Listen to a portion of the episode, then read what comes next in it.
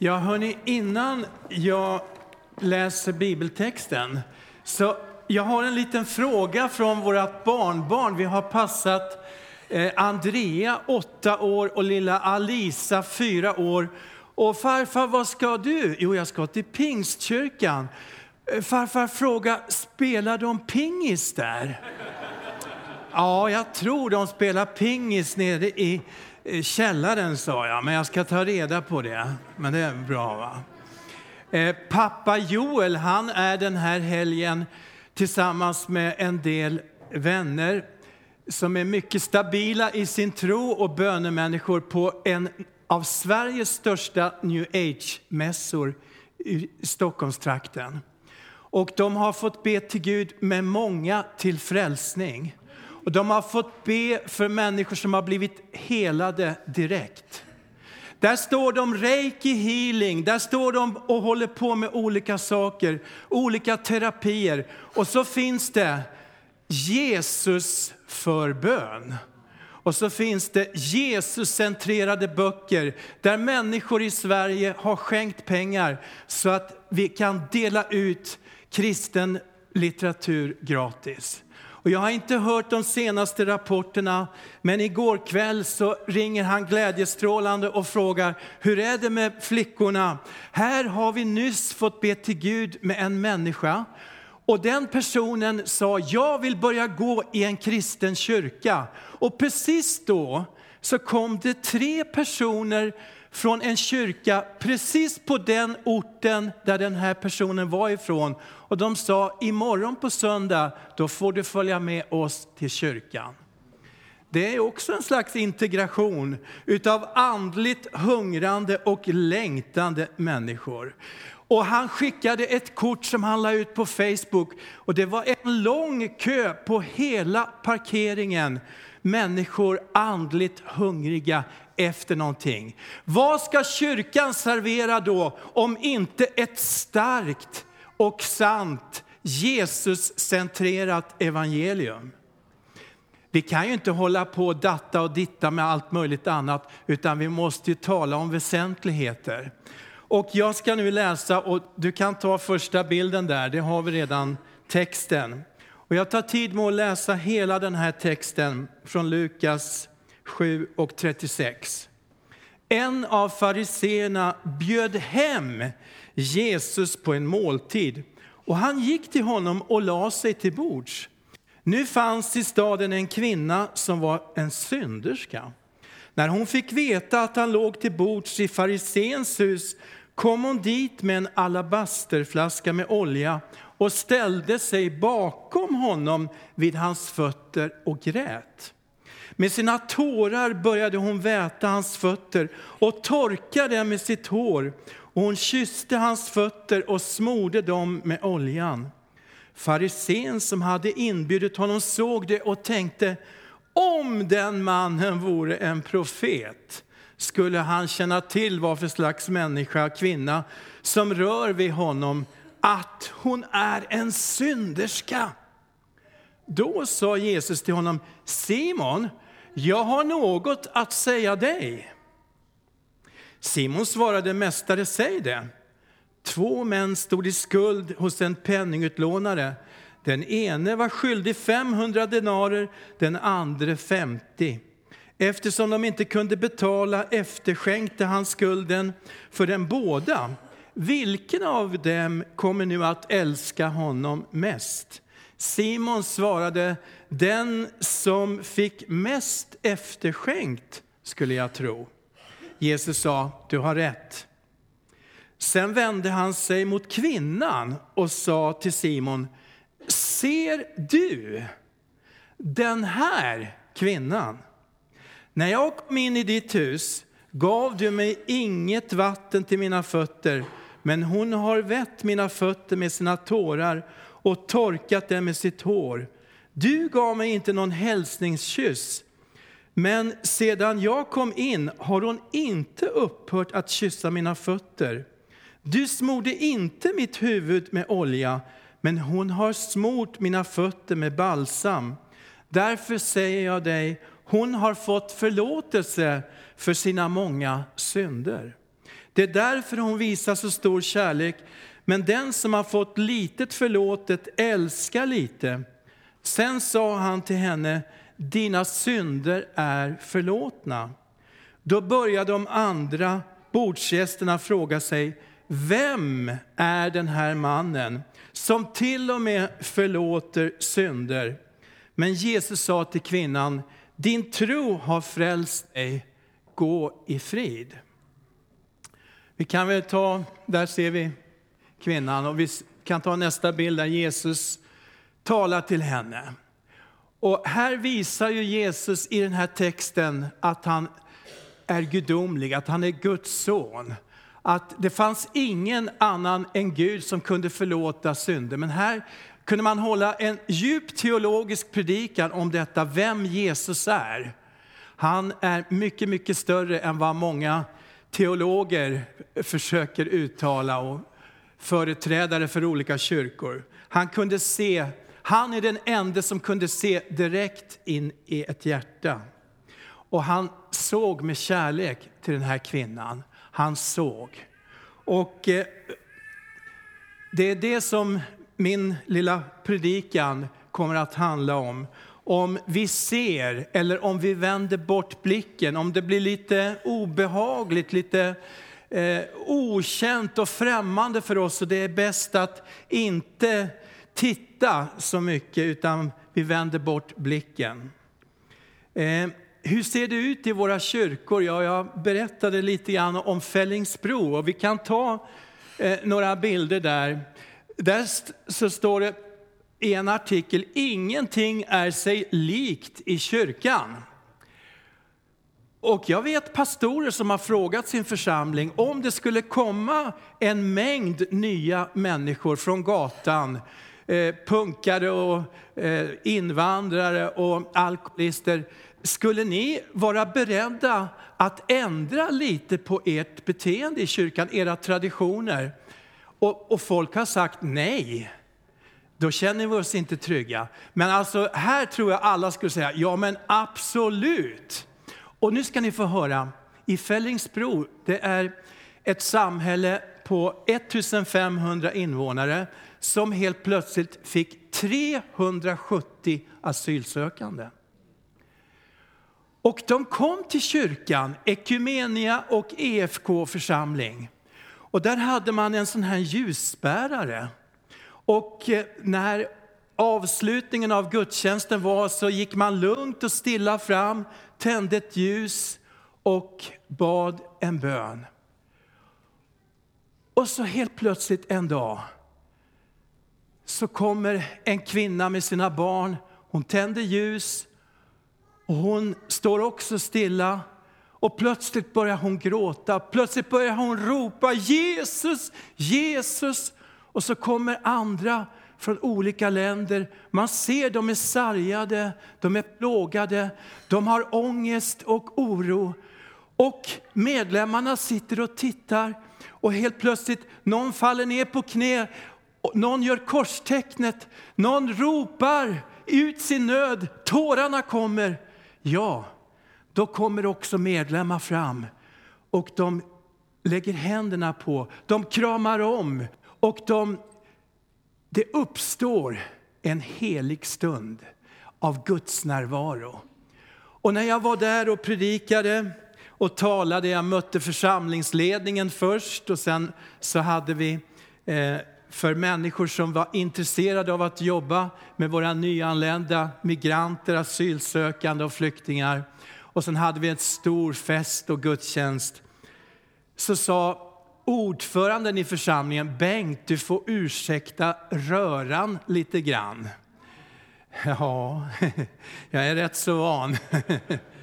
Alla kommer inte i tid och så vidare och mötena kan hålla på väldigt länge. Men alltså när tårarna kom, då föddes någonting nytt. Och vi kan titta på några bilder till. Den här bilden är medvetet suddig för att ni kanske inte visar eh, riktigt. Det här var kvällen när avslutningen av kvällen, de här de ville inte gå hem utan de ville vara tillsammans och, och krama varandra och prata och Eh, det är en diakon, hon har jobbat i Svenska kyrkan, hon kom och hjälpte till, hon som står som nummer två där från vänster. Och sen är det en man som skötte ljudanläggningen. Och så var det människor från många olika länder. Vi tar någon bild till. Här var barnen på söndagsgudstjänsten, de hade ett litet drama och de hade några sånger. Och på andra sidan gatan där kyrkan låg, där såg det ut så här tror jag. Ta nästa bild.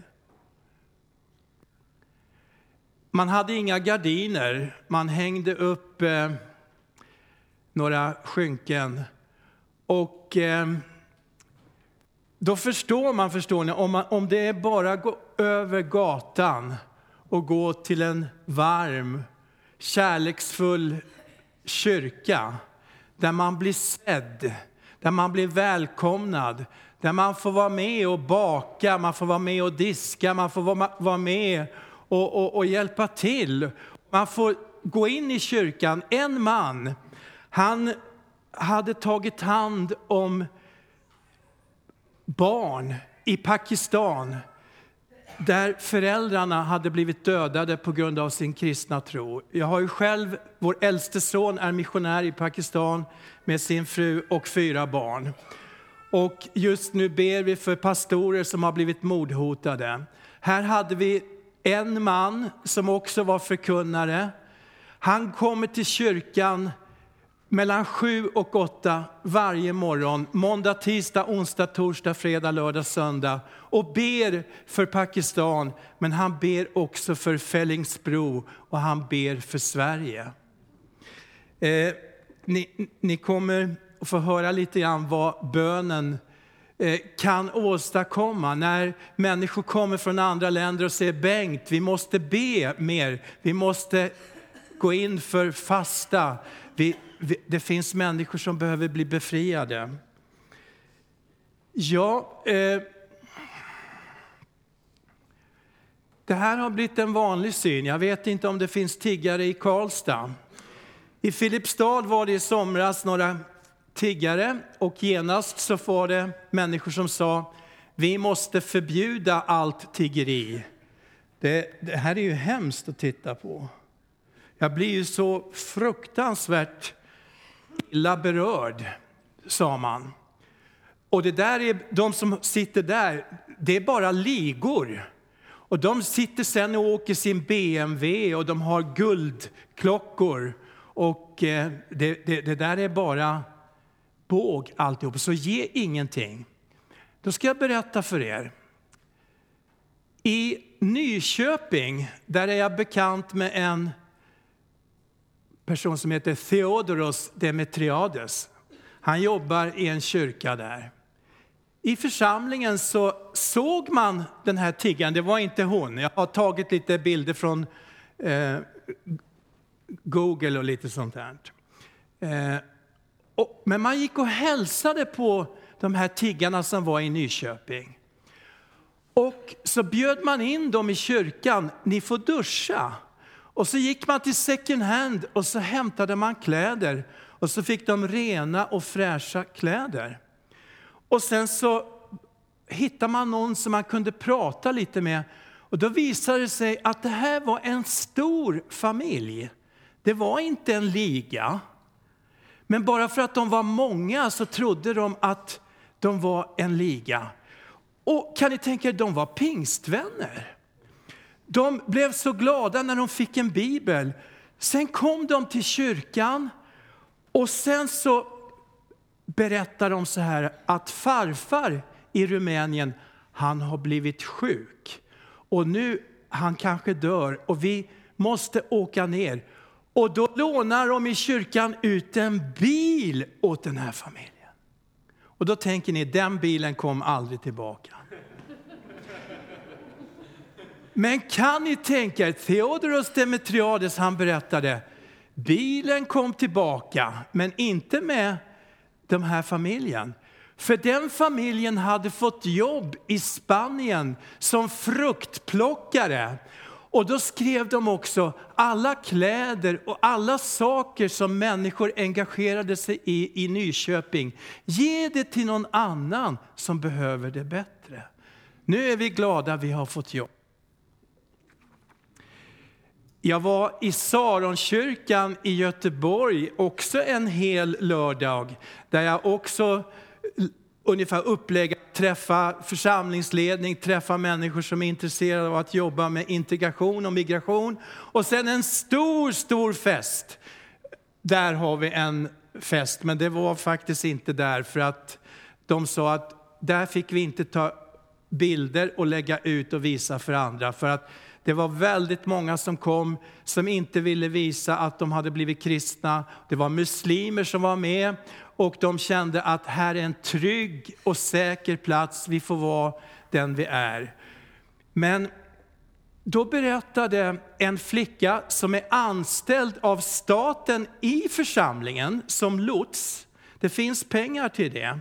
Och hon besöker Migrationsverket i Kållered, där de nyanlända kommer. Hon tar kontakt med mammor och barn och familjer och de får leka och de får göra olika saker. Mammorna får studera svenska och de bjuds in till Saronkyrkan där man har öppet café ett par gånger i veckan.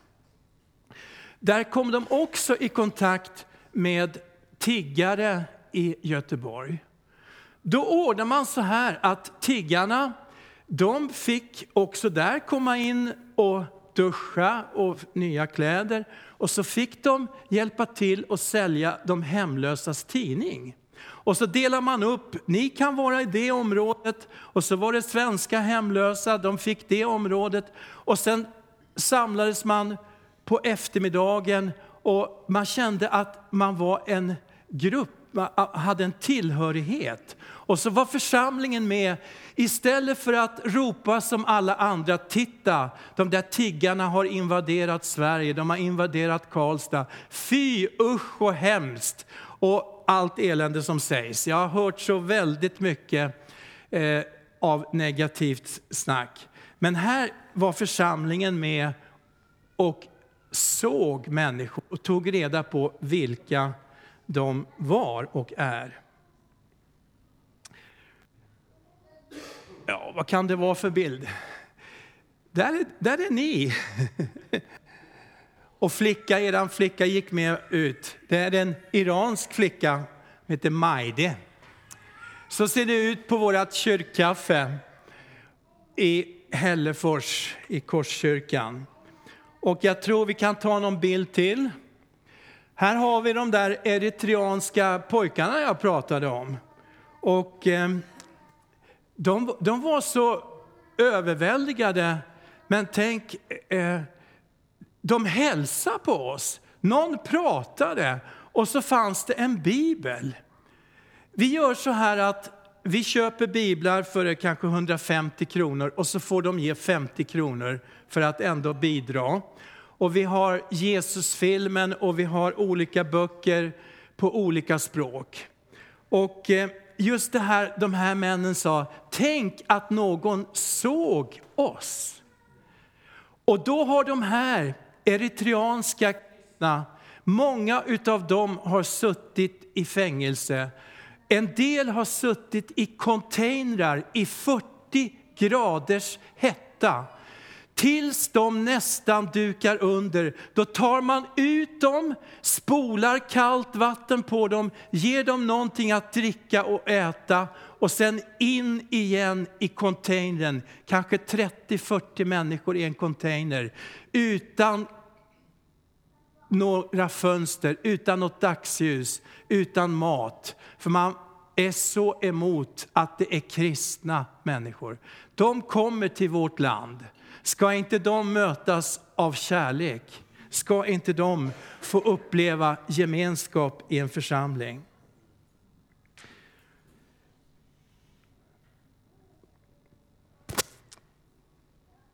Där har vi Taggi och där har vi en läkare och där har vi en, en flicka som jag inte ska eh, säga så mycket om nu. Men vi tar nästa bild också.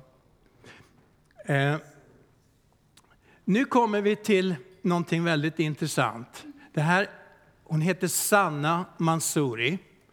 Hon är, du känner henne också. Hon är pastor i Bifrostkyrkan i Göteborg, en församling.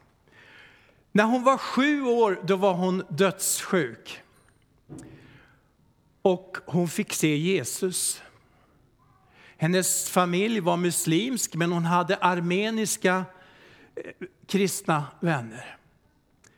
Och jag kan inte berätta hela hennes historia, men varför jag berättar om henne det är därför att hon och jag och prästen Håkan Sandvik, vi är nu med och undervisar Migrationsverkets jurister från Malmö ända upp till Boden om kristen tro. Och hon får berätta sitt vittnesbörd att i Iran, som en sjuk, dödssjuk flicka, så såg Jesus henne. Och fastän föräldrarna sa, vi är muslimer, du ska inte prata om Jesus, så fick hon en relation med Jesus. Men hon vågade inte säga ja till Jesus öppet. Men när det blev dags för att även kvinnor skulle få bli polis, poliser i Iran, då sökte hon till en utbildning och hon blev Irans första polischef. Och då fick hon också åka till USA för att få en utbildning. Och där var det människor i en kyrka som såg henne och gav henne en bibel. Och hon kunde säga ja till Jesus och bli en kristen. Sen kom hon tillbaks till Iran och då gick hon med i Philadelphia-kyrkan i Teheran som min pappa var med och startade på 1960-talet. Och så kom det nya order att vi ska sätta dit de kristna. Och hon hade ju redan startat en bönegrupp, en underjordisk bönegrupp. Så hon fick reda på av andra polischefer, nu ska vi slå till mot den husförsamlingen. Det finns idag 200 husförsamlingar i bara den näst största staden i Iran. Kristendomen växer oerhört. Och när hon hörde att nu ska vi slå till mot den där bönegruppen, då hann hon ringa och varna. Men det där gick ju inte i längden, så att eh, det blev tuffare tag. Och en dag så för man ut pastorn på gatan och man dödar honom offentligt. Då förstod hon att jag måste söka mig till ett annat land. Och hon kom hit till Sverige som flykting. Och nu är hon pastor och är med mig och på varje tillfälle så får hon berätta sin frälsningsupplevelse för ett 40-tal jurister och de fem högsta cheferna på Migrationsverket. Och eh, lite eh, kring det ska jag berätta lite mera sen. Eh, vi ser alltså just nu är det väldigt många från Afghanistan och Iran som blir kristna. Eh, det är så många så att Migrationsverket frågar vad är det som pågår egentligen? Och vi har lagt våra huvuden i, i djupa veck och undrat vad beror det här på? Ja, jag kan ju säga att det är Gud som ser till de här folken. De har en tro på Gud. Men till exempel hazarerna i Afghanistan, de har blivit hårt förföljda. De har tappat tron på islam, men de har inte tappat tron på Gud. Och därför kommer de till kyrkan, därför kommer de till kyrkorna. Deras hjärtan är öppna. Och eh, det finns olika förklaringar, men de allra flesta som kommer till tro, de har Jesus uppenbarat sig för i syner och i drömmar. Och eh, eh, de är så öppna. Jag ska, jag ska berätta lite mer innan vi tar nästa bild. Sanna får, får vara där. Eh, ni vet ju att i Sverige idag så diskuterar man om man får ha skolavslutning, kristen skolavslutning i, i kyrkan och så vidare. Men för ett år sedan ungefär så ringde de från en skola till, till oss i kyrkan. Och så sa de, vi har en flicka, hon är väldigt intelligent och hon var jätteduktig i skolan. Men sen tre veckor så är hon hemma. Hon ligger bara, hon äter inte, hon är inte ute, hon, hon är helt apatisk. Kunde ni från kyrkan komma och hälsa på? Och jag åker hem till den här familjen. Och eh, andra gången jag är dit så visar de mig sina papper. Och då ser jag att eh, pappa blev kristen i Iran. Och han blev döpt i Smyrnakyrkan i Göteborg. Men advokaten hade skrivit, mannen han har konverterat inom Svenska kyrkan. Ja, men sen stod det inget mer. Men, men har, de, har de pratat om att du har blivit kristen? Ja, de, de har noterat det. Ja, men det är ju så här att om man har blivit kristen och är en genuint troende, då ska det vara ett starkt skäl för att få stanna i Sverige. Ja, men det, det, det har de inte tagit hänsyn till. Och, och vad har ni för kyrka? Vad, vad har ni några möten? Då, då visade det sig att de visste ingenting, satt uppe i Lesjöfors.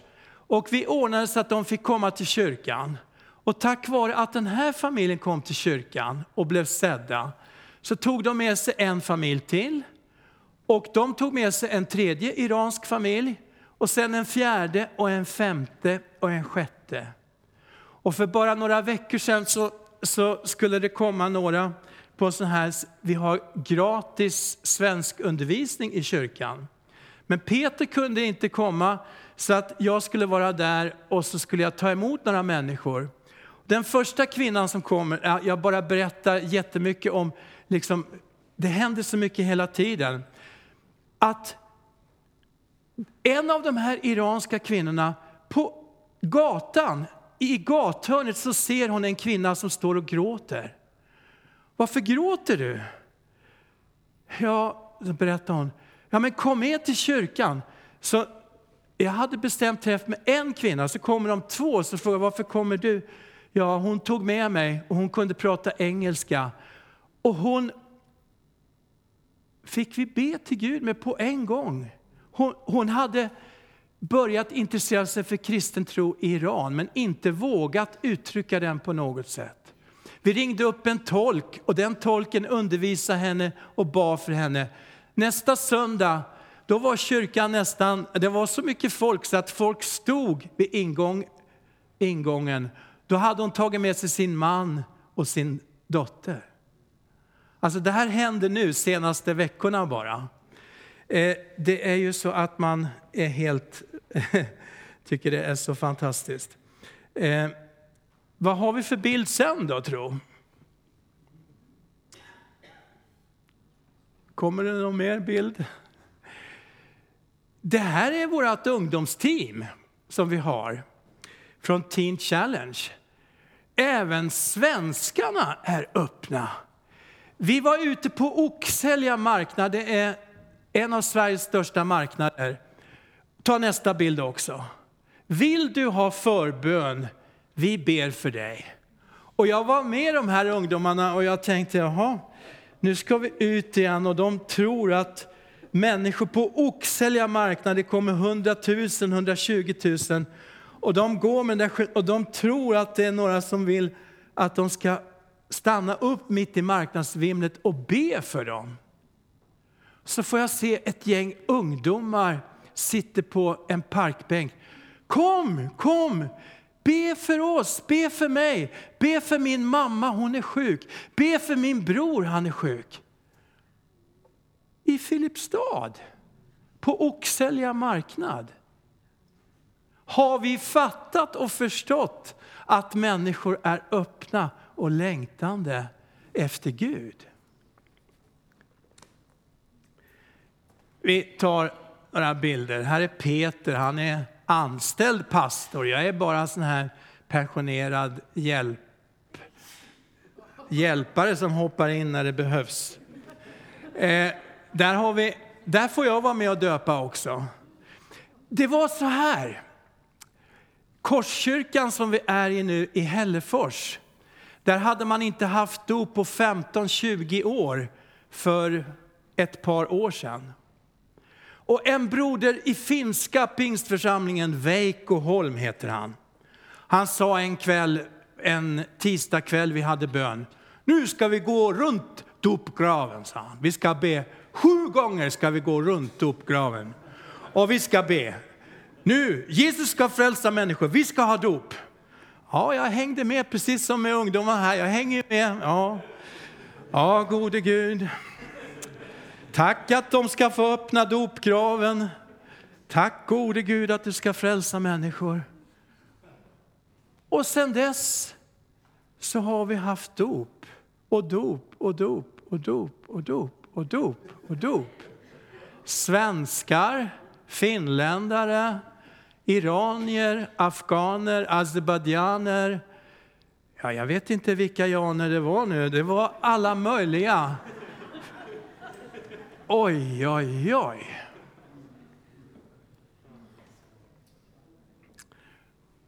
Ja, jag hänger inte med på bilderna. Förbön, ja. Det här är en afghansk pojke som en katolsk präst såg när han låg utanför kyrkan i Italien på gatan. Och på morgonen gav honom ett bröd och vatten. Tog in honom i kyrkan och berättade om Jesus. Sen en dag så kommer han till Erikshjälpen second hand. Och så, jag stod i kassan, jag brukar hjälpa till där också ibland. Så var det två som köpte saker och den tredje sa så här, eh, han hade ingenting, han har handlat, jag vill bli kristen sa han, de sa jag skulle gå till dig så skulle du be för mig. Okej, någon annan får stå i kassan, kom nu här, nu ska vi be för en som vill bli frälst. Sånt händer i Sverige idag. Men jag måste berätta. För några år sedan då kom det afrikanska kristna till mig och sa Bengt, du behöver fasta och be mycket mera. Och så hade vi bön klockan sex på morgnarna.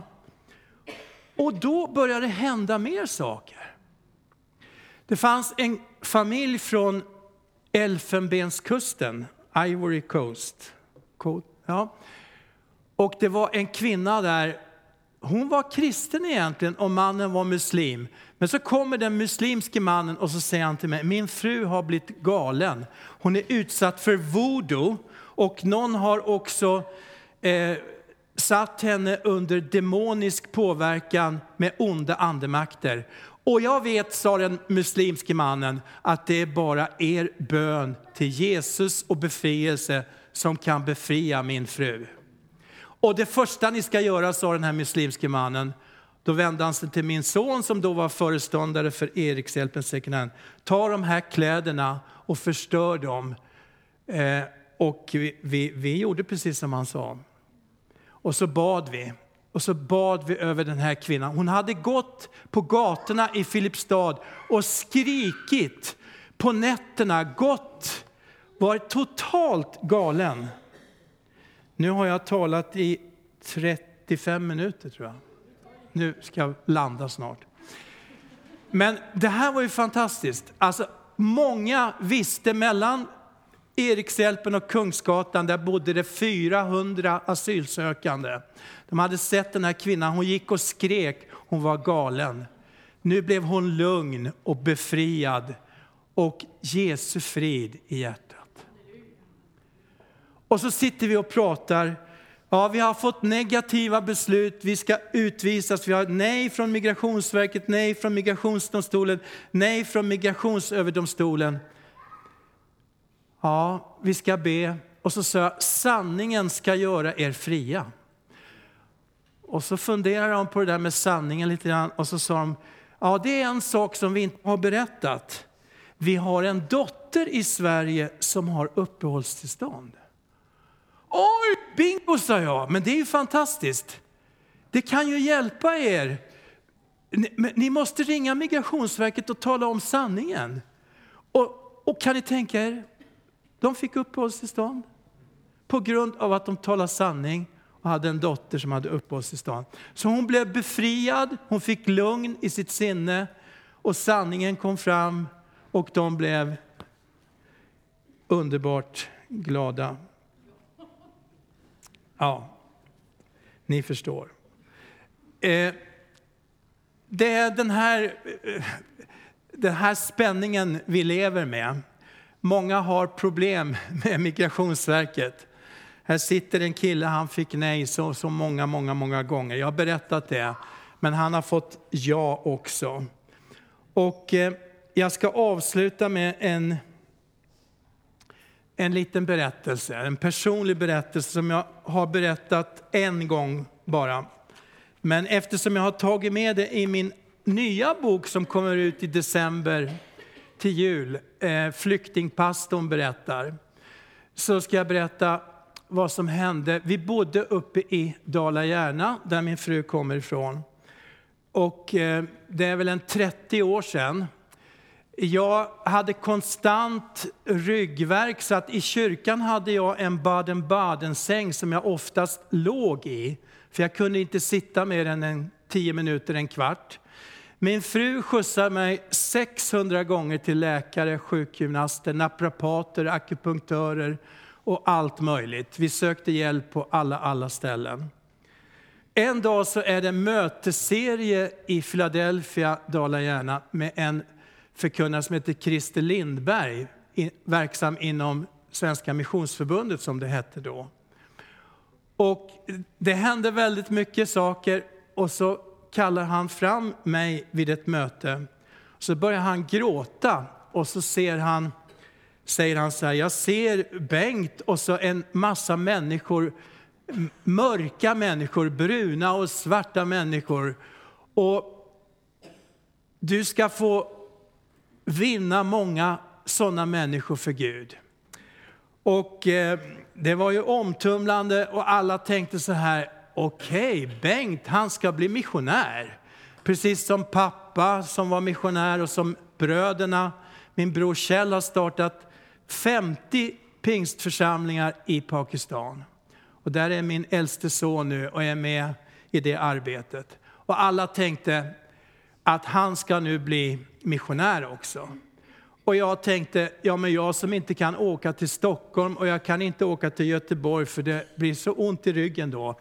Jag kan ju inte åka någonstans. Och så tackade vi ja och blev pastor i Filipstad. Och det var där som hela världen kom till mig. Jag hade fortfarande väldigt ont i ryggen.